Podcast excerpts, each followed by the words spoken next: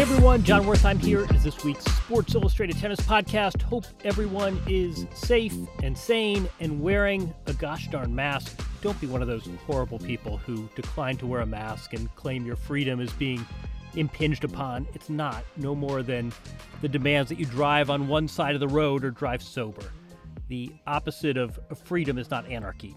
Uh, anyway, that public service announcement out of the way crazy times continue. We're tracking this a few hours after the Washington, D.C. event. The City Open announced that it was taking the year off. It couldn't surmount the various challenges, most of them related to uh, travel. The U.S. Open still on the calendar. My intel is it's about 50 50 or 60 40, but um, we will continue to monitor. World Team Tennis continues afoot in West Virginia. No positive tests, but Danielle Collins was uh, expelled for leaving campus. Kim Clijsters is the league's preemptive and presumptive MVP. Strange times. Um, again, let's leave the uncertain present and future and talk about the past. Specifically, Pete Sampras. Our guest this week is Steve Flink. Steve is a tennis journalist for almost 50 years, a real historian, a member of the Hall of Fame, all around good guy, Westchester resident.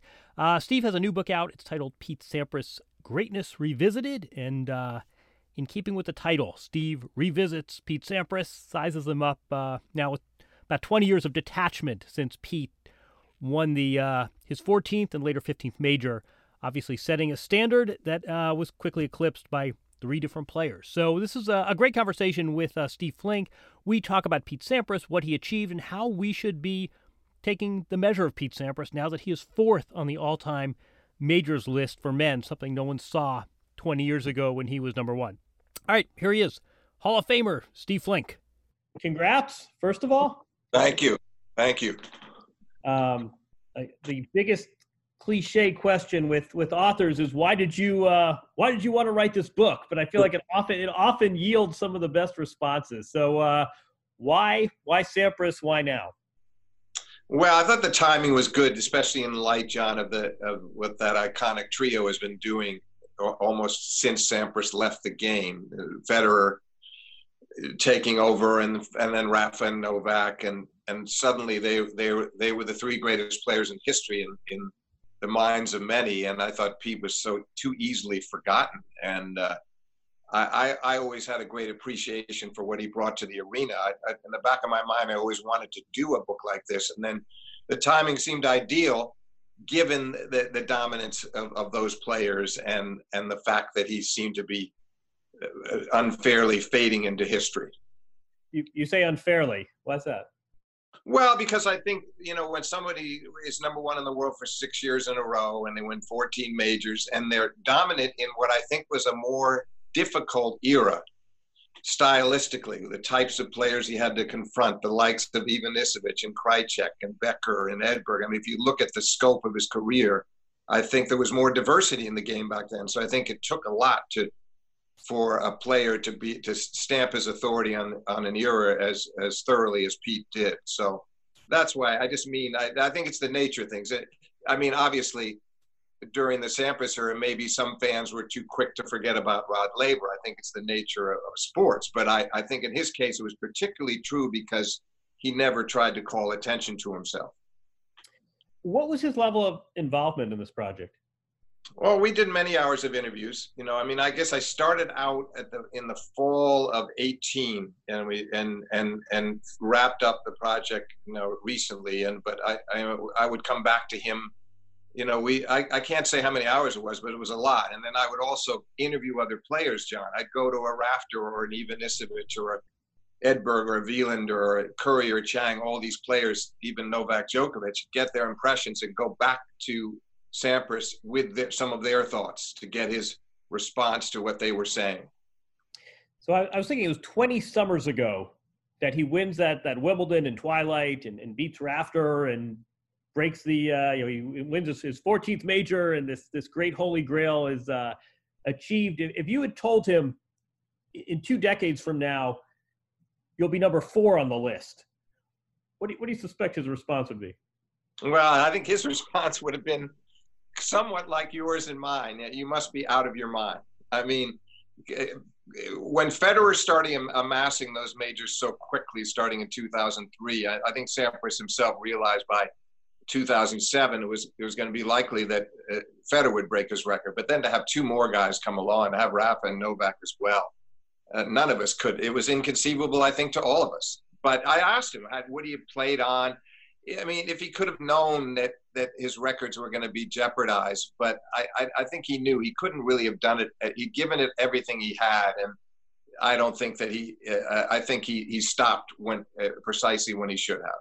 Right. No, I mean, I, I think uh, we, we, we talk about this a lot about how difficult this decision is for athletes. And you, you talk about this, this cliche of going out on top. Um, nobody did it quite like Pete Sampras did.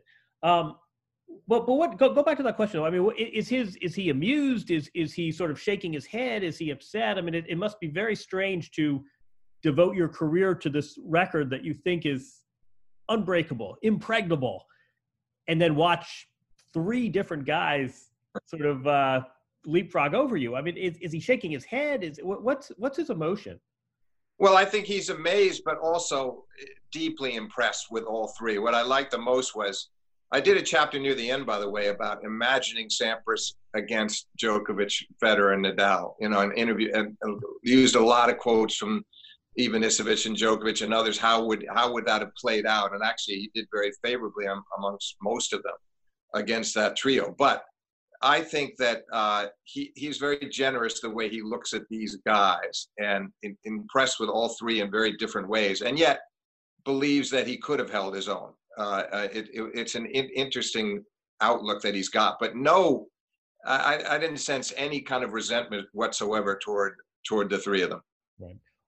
You um you, you strike me as someone who you, you're you're all about the tennis. That's something I've always really respected about you. You've never had since as long as I've you've never had interest in who's who's dating who and who's changing their outfits and who's got what Twitter feed. It's it's all between the you know what happens between the lines with you um, which, which I think is extra sort of has extra heft when you talk about Sampras because this is a player who, as a tennis player, has always really appealed to you.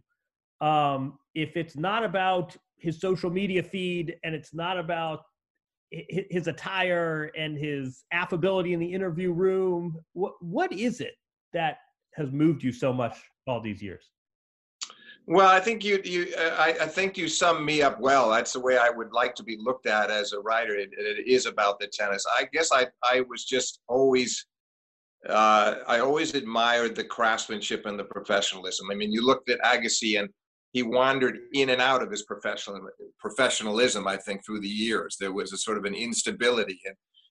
Courier was un, unfortunate in that his body broke down and maybe he trained too hard. But if you look at the other greats, I just thought Pete had his priorities right. And I just love the dignity that he brought to the arena and this, the way he, his reverence for the game, his reverence for the past greats of the game and the Australians and, and how he wanted to be perceived out there. So that, that that's really what, what, what drove me to, to do this, I guess. I, I mean, I think that he, he, he stood out to, I guess in, in the 45, 46 years I've been reporting, I, he was the most admirable champion that that I covered. What did you learn about him additionally writing this book? Well, I learned that I, I, he certainly uh, he loves his family, which we knew, but uh, he has great regard for his kids, and he's and and and lo- and has really enjoyed the time he's had with his family. That I've learned that he doesn't he has some of these things he had much of there were there were parts of his career that he hadn't that he didn't remember with that much clarity necessarily certain matches that i thought he might remember that he didn't because i think he's not one that just constantly dwelling on the past and but I, I it wasn't any that was anything that surprising because i'd done so many interviews with him before he retired and even since he retired i i had done a lot of and probably once twice a year i would call and do do a story on him and just catch up on how he was doing the senior tour or what was going on in his life so I feel like I know him pretty well, so there were no shocks. But I thought it was very thoughtful and and uh, reflective about what he'd done. I'm always interested in players' recall. That uh, there always seems to me this this real continuum. And you know, Roger Federer's a guy who you say, well, what happened in that seventh game against Dominik Hrbaty at the Basel Indoor in 2002, and he'll remember the point. And, and other players have no recollections of matches. Where where does Pete sort of reside on that uh, on that spectrum? Yeah, I'd say he's midway on the spectrum, Jon. I mean, I, I, I thought Agassi had an incredible memory for his wins. He tended to sort of uh, block out losses. I think they were too painful, so he didn't have the point by point recall. But on his major wins, he could go point by point. Martina Navratilova was very good at that too. I'd say Pete is in the middle of the spectrum.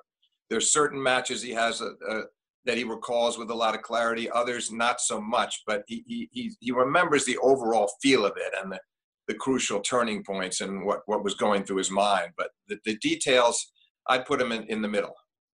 What would you say would big biggest triumph, biggest regret? You know, I tried to get, I got at the regret. I tried to get at the regrets, and I don't really think. I mean, yes, I would think deep down it would be that if only he could have cashed in once on the French. I mean, I thought, for instance, in '94, when he was was having one of his most dominant seasons and uh, leading up through Wimbledon before he got hurt after Wimbledon, that was a great opportunity. He lost to Courier in the quarters. Maybe if he'd really honed in on it that year, or '96 for sure, when he got to his only semi and lost to Kafelnikov, and Kafelnikov only beat him twice, that time and a few weeks earlier, also on clay. And if he had beaten Kafelnikov, he would have played Michael Stich in the finals, and I think that would have been a good clay court matchup for him. So, but he doesn't. I, I, I just don't think he he does regret much, other than that he internalized a lot. Maybe there were times he, he kept too much inside, and of course that led to some to an ulcer, and and you know he he, he really there was a lot more going on inside him than most fans realized. What do you think his relationship is with the the fame part of the job? And uh, you know, the, the great knock on Pete Sampras was he was boring. There's a guy from Las Vegas with jean shorts and a ponytail and bandanas and celebrity romances who's taking up all the oxygen. When he looks back, what do you think his perception is of, of the way he handled the non-tennis parts of the job? Well, I think he felt he felt like he he, he did his best to to to do what he could. I, I, I think you're right in the way you describe it. I, I think that's the part that he really didn't like necessarily. He wanted to go out and play, and it was all about winning and preparing and collecting major titles. And the rest of it, I think, you know, he felt that you know he he uh, there were obligations and responsibilities that I think he feels he he lived up to. But it's like, like you mentioned, social media. He's not doing any social media now. Interestingly enough he did say that if he would have been around today, maybe he would have had to do some of that, or maybe he would have even been okay with it. But that's sort of being true to his values. I mean, you look at all the other ex players, and they're tweeting all the time, and he doesn't have any interest in that. What do, what do you make of that? I I, res- I like it. I like the fact that you know, and he, and he said to me several times, you know, I'm a private person. I like the fact that you know he's doing it his way and doesn't feel a need to be out there and and uh, again calling attention to himself. I think if there was something, maybe if the commentary had been more appealing to him, he could have done that very easily, and I think he would have been quite good at it. But he just uh, that's just not him. I think you know he he he understood that he was a celebrity uh, and, and a sports icon, but now that he's had a chance to be to just live his life in, in California, I think he's been very happy with that. T- tell us more about that. Um, you know, I, I think a, a, number of us saw him maybe, a year ago, um, and we, he was in Australia several years ago as well. But I mean, what what's his life like? I mean, this is you're right. This is not someone where you could go to a social media feed and see every Instagram photo of uh, the, every sunset he's witnessed. What's what's Pete Sampras' life like in 2020? Well, I think you know, it, it, it, very close to uh, to his wife and his two kids, and likes to play. I mean, obviously the pandemic. I mean, it's, changed everything for all of us. But I, he loved loves playing a lot of golf and going to the gym and staying fit and and then you know he's taken on certain business projects periodically and obviously as you know he played the senior tour for there's that period from like 2007 to 11 where he played a lot of the jim courier senior events and then as he got older obviously he had to stop playing those but it's a pretty it's a quiet life but again i don't think he's felt the need to take on a high profile business opportunity just to have his name out there in the spotlight again you suspect he's happy i he's he, i certainly had that impression in in the many hours over a period of many months that we spoke yes i think he's and I think he's he said that several times. He is he is very content, and you know he lives by his own code. And some people, you know, everybody has to do it the, their way, and he certainly has has lived up to his standards. What do you think the relationship is in tennis between a player's history, legacy, to, to, to use an overused word, and the way they go about their business post playing. I mean, Pete, like you know, not unlike we, not unlike Steffi, not coaching, not commentating, not McEnroe, you know, not not McEnroeing. Um, what impact does that have? This this fairly low public profile. What impact do you think that has on the way history is recalling him?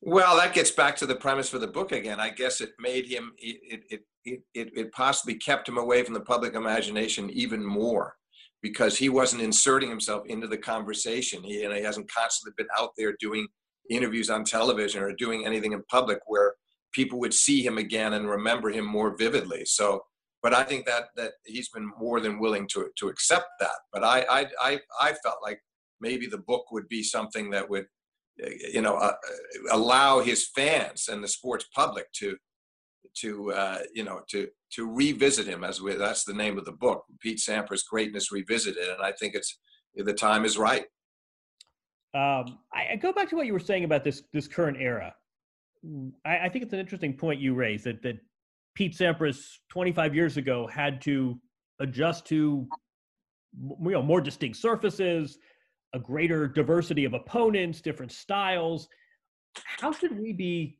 factoring that in when when we play this inter era comparison game? I mean, what what does that mean to you? Well, I think it raises his stock. I think that people. I think it has to be taken. You have to do some interpreting, and and and again, that's why I included the chapter about him playing against that trio because a lot of a lot of these former players believe he would have done quite well in his kinds of conditions on grass or indoors or you know at hard courts. But uh, no, it's an interesting point you're making, and I, I just think he uh, it's it's it's it's hard to answer that, Jon. I think that, but I do think historians have to look at more than just Grand Slam titles, just total number of tournament titles. And again, he has the one record that stands out to me is the six years in a row number one. Rafa, Novak, and Roger have all had five years total at number one. He did six years in a row. They'll never they'll never be able to match that. That so over a certain period of time, very long period of time, he he stayed at the very top of the sport in, in a very uh, difficult era. Right. F- finishing six different years at number one consecutive. Right. Finishing the year, which by the way, always I think meant more to him. He used to talk about that a lot. And we talked about it when I wrote the book is that it's one thing to be number one on June the 3rd or September the 10th, but it's the, it's the year end that really matters. And there were parts of those years when he wasn't number one. But the whole idea was end the year number one proves you were the best player for that year and he did that six consecutive times. Right. Um, you know, usually when you, you ask people about the health of tennis, they talk about its ratings and participation numbers, and it suddenly becomes about business and marketing. I mean, as, as somebody who focuses inside the lines, strictly as performance, wh- where do you see the sport right now? You know, I mean, I'm not. You mean oh. coming out of the pandemic, coming back to normal times? I mean, let's yeah, let's let's sort of suspend the pandemic. I mean, just sure. as as hitting balls over, the, you know, as as a physical endeavor. So having nothing to do with the usual sort of gripes about television ratings and the lack of American stars and what's going to happen after Serena. Stri- strictly as as X's and O's, what you see when play begins to when players shake hands at the net what do you make of, of tennis as a you know as, a performative as a sport right now? Well i think I, I think so much of it has depended on on the trio. They, they've carried it. The fans expect them to win every major. I think they, they're such powerful personalities in their own right and they're all there is a, some diversity obviously in the way they play with rafa's unique left-handed spin and Novak's an, un, astonishing defense and Rogers just all court brilliance. And so there is some diversity among the trio. And I, I think they, what I worry about actually is not right now, Jon. It's, it's around the corner. Uh, what happens when they leave? What happens when Federer retires in a year or two, which he m- might well do, or Federer and Nadal three, four years from now? You know, who's going to step into their shoes?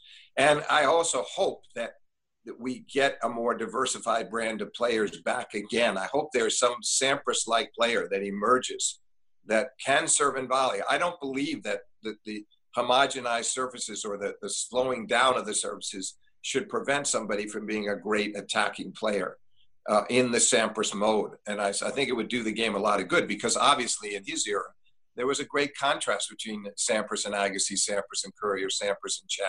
And then you have the other servant volleyers along with him. I think the game needs that again. Is that equipment? Is that surfaces uh, becoming more homogenized? Or so, somebody made an interesting point to me saying it's just t- temperamental and about players' risk thresholds. And it's really not about fancy nylon strings and it's not about, it's just players today really hate seeing the ball whiz by them when they come to the net, and it's demoralizing to get past, and it's really all mental. What, what do you uh, what, what do you think of that? I think there's a lot of validity to it. I don't know if I'd go quite that far to say that the surfaces and the balls and the, the general slowing down of the game has not been a factor, but I agree. I think there, there is that sense of, of low risk and not wanting to be embarrassed and, and just comfort comfort in knowing they can depend on their legs and their ball control and their speed and uh, to get them through these matches and consistency from the from the baseline. So I, I I I think that again, if someone would come along and show them the way, they could influence an entire era and and the sport might be transformed in some ways. Can Pete Sampras exist in 2020? Well, I think Pete Sampras, yeah, absolutely. I, I don't think he would have changed that much. I think the difference would have been that maybe he would have served in volley a little less on his second serve. Uh, maybe instead of it being a you know almost 100% of the time, he might have brought it down in the range of 60, 70%. But I don't think he would have changed that much, and I think it would it still would have worked. There would have been minor adjustments, but I still think he would have been essentially the same attacking player he was.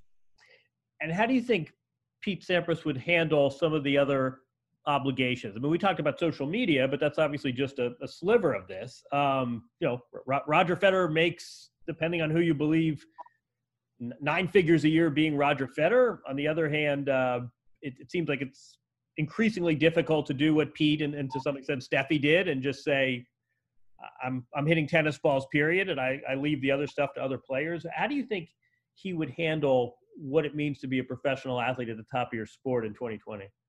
Well, that would have been fascinating to see. I think you know he would have, as he acknowledged to me, he, he probably he might have been open to some of the social media and maybe some of the other uh, things as well. It would it would have been more comfortable because he would have seen others who are doing it. On the other hand, I don't think he would have taken it to the degree that uh, of comfort that you see, especially from Roger, but even Novak and Rafa as well because I still think you know he he he he is who he is, and I think he would have stayed true to uh, what he wanted to do. That's that's my guess, but it's really it really is fascinating. What's your next book? you know, I, having just finished this one, I can't say. I mean, I hope I hope there'll be another one a few years down the road. But I, I enjoyed this project immensely, and and I certainly hope the the public will as well. We will uh, link Amazon links on, on the show page and, and tell people how to get this. What um, you and I are talking on Monday. I feel like we need everything in COVID needs to be time stamped. Um, as as we speak, the U.S. Open still is on my calendar. Um, you, you have thoughts on whether how and whether tennis ought to proceed uh, in in the U.S. and then internationally in uh, in this strange period we're living through? Well, I thought I think it has to be proceed. You say proceed. Proceed with caution is the way I look at it, and I think the Open in in it, it, I tip my hat to them in the sense that everything they've set up, all the precautions, uh, in getting the players here as carefully as they can, and testing them once they're here, and not allowing fans on site, no media, all of the moves that they've made, I think, are practical and smart. And Now, uh, conversely, I don't think that's true of the French Open, but I think you want to stick with with uh, America for now. And I, I, I, think they're doing everything in their power to make this thing work, but the virus may not cooperate. As we, I mean, I worry a lot about uh, how the pandemic has exploded in other parts of the country, like Florida and Arizona and California and Texas. And how do you how do you protect all these people coming in from different places? You know, even some of the players might conceive would be coming in from Florida and might sure. test positive. It's a tricky proposition. I mean, it, it strikes me that um, ten, tennis's global nature is something you you and I probably love about the sport, but it's a lot more complicated. Uh, I mean, the, the, the travel alone makes things very very complicated. Um, I, I, think you're right too. That in you and I are both in New York, and things seem to be. I, I won't say snapping back to normal, but the all the vectors are headed in the right direction. But yeah, I mean, th- think about how many players are training in in Florida and in Southern California right now, and you, you do. Uh, I, I, suspect that gives a lot of players cause for concern. Yeah, and I, my other worry, Jon, would be, I, and I sure hope it doesn't happen, that they, they, they get started and they play the Cincinnati portion of the event, and and then some players start getting sick, and then it starts to mount, and then and then what? At, at a certain point, do you shut it down, or you're having defaults left and right? I, I sure hope that doesn't happen, but in the back of my mind, I, I do worry about it. So, so let me ask you this: as, as a tennis historian, um, I, I, think you know it, it's who, who, knows how this event is going to go as, as, we speak. The, the MVP of World Team Tennis is a 37 year old uh, Hall of Fame inductee with three kids. Who's uh, I mean, I think the, these results could be all over the place. How do you suspect we are going to uh, sort of process the 2020 U.S. Open champion, provided there is one? I mean, is this is this somebody who's distinguished themselves even more given the challenges, or is this going to be people obviously reference Nikki Pilic, uh, the, the Wimbledon title. I mean, how, how does history, how is history going to interpret this U.S. Open champion? Well, to get back to that Wimbledon title, was fortunate because Jan Kodeš won the title. Now he he had won a couple of French, and he went on to. So people thought it was devalued, but then he went on and and he was in two U.S. Open finals, and and he, he I thought he validated in a way. But right now, I think it would depend partially on the entry. He had 13 of the top 16 original seeds that year at Wimbledon didn't play because of the boycott. So now, what happens if this Open we were missing seven of the top 10, and uh, David Goffin wins the tournament? I mean, we can't take it away from David Goffin if he wins the tournament, and and good for him, and he'll have earned it. He'll win seven matches to to get there. But will we look at it the same way that we do a typical U.S. Open? It gets back to interpreting again. I suspect not. This will be very happy news to uh, David Goffin that he is your 2020 U.S. Open champion. No, but I, th- I think you're right. I think I think um, I think seven out of the top ten seeds missing. That is not dissimilar to what uh, to what I've been hearing. Do you, do you think they should play best of five? Well, I, I, I, I don't. I think the players. That's a very good question. A lot of the players may not be in, in the best physical shape to do it. Although I, I think if they're going to make a move to best of three, they should let that be known very quickly, and players should should be aware of it well in advance. A case could be made that this year, given the circumstances, pretty much six months of players being away from the game from official tournaments for about six months, that that you you could do best of three all the way through to protect them because potentially they're going to be a lot of injuries as well. I had, um, I mean, I, I, had a player text me who's playing world team tennis who basically said the same thing that uh, everybody's happy to be here and playing, but there's a big difference between working out in your basement or hitting balls on a public court with your coach and then match play and that they're thinking the the, the trainers at the US Open are going to get a workout because going going back on court and playing match conditions and heat with the stress hormones that come from competition that's that's a big difference than hitting balls in Florida with with your coach for 90 minutes yeah, absolutely. The heat and then the hard courts combined, that can be a deadly combination. And normally the players have had that entire summer. They've played a couple of, you know, they played Canada and Cincinnati. They're ready for it. They played the whole year. This time they're, they're jumping into pretty deep water and, and it could be dangerous. Let me ask you one more question. How, how do you think tennis has acquitted itself this last six months? I mean, what, what have you learned about the sport and how, how would you grade the job tennis has done dealing with uh you know we, we, we have this like it's like word salad this challenging slash unprecedented slash unsettling whatever your adjective is how's tennis done dealing with this uh this nuts period we've all been living through well overall quite well i mean from the administrative side for wimbledon to give out the prize money i think is a, is a great thing they could have been a little greedier about it granted they had their insurance but it's the right thing to do and the atp and wta uh, they, they've been very supportive of the players the players themselves have tried hard. I thought that Djokovic caught more flack than he should have for what happened in Serbia, only because the other players are grown ups too. And what about Zverev? What about Thiem? What about all the rest? They they knew exactly what they were doing. That was a mistake, but I think their heart was in the right place. Overall, I think the game is coming out of this quite well, and maybe they'll maybe it'll change a lot of outlooks among the players that they there'll be a, a level of appreciation for, for what they're doing that they uh, that they never really quite had before. Well put. Um, congrats again on the book. It's lovely to uh, speak, albeit by Zoom. Maybe we'll uh, maybe sooner rather than later it will be in person. But um, congrats again. It's uh, I, I, think you're right. I mean, I, I think this new, fresh approach to uh, appreciating Pete Sampras is is well deserved, and uh, I think a lot of people will n- not only enjoy this book but enjoy sort of what it represents. Which is uh, let, us not get so caught up in the moment and the recency, and, and, let's give these guys their due from the previous era. So uh, well done. I'm thinking uh, Roger Maris is next. I wouldn't mind that. I just listened to Phil Rizzuto's call of his 61st home run in 1961 on the radio call. It was brought back great memories.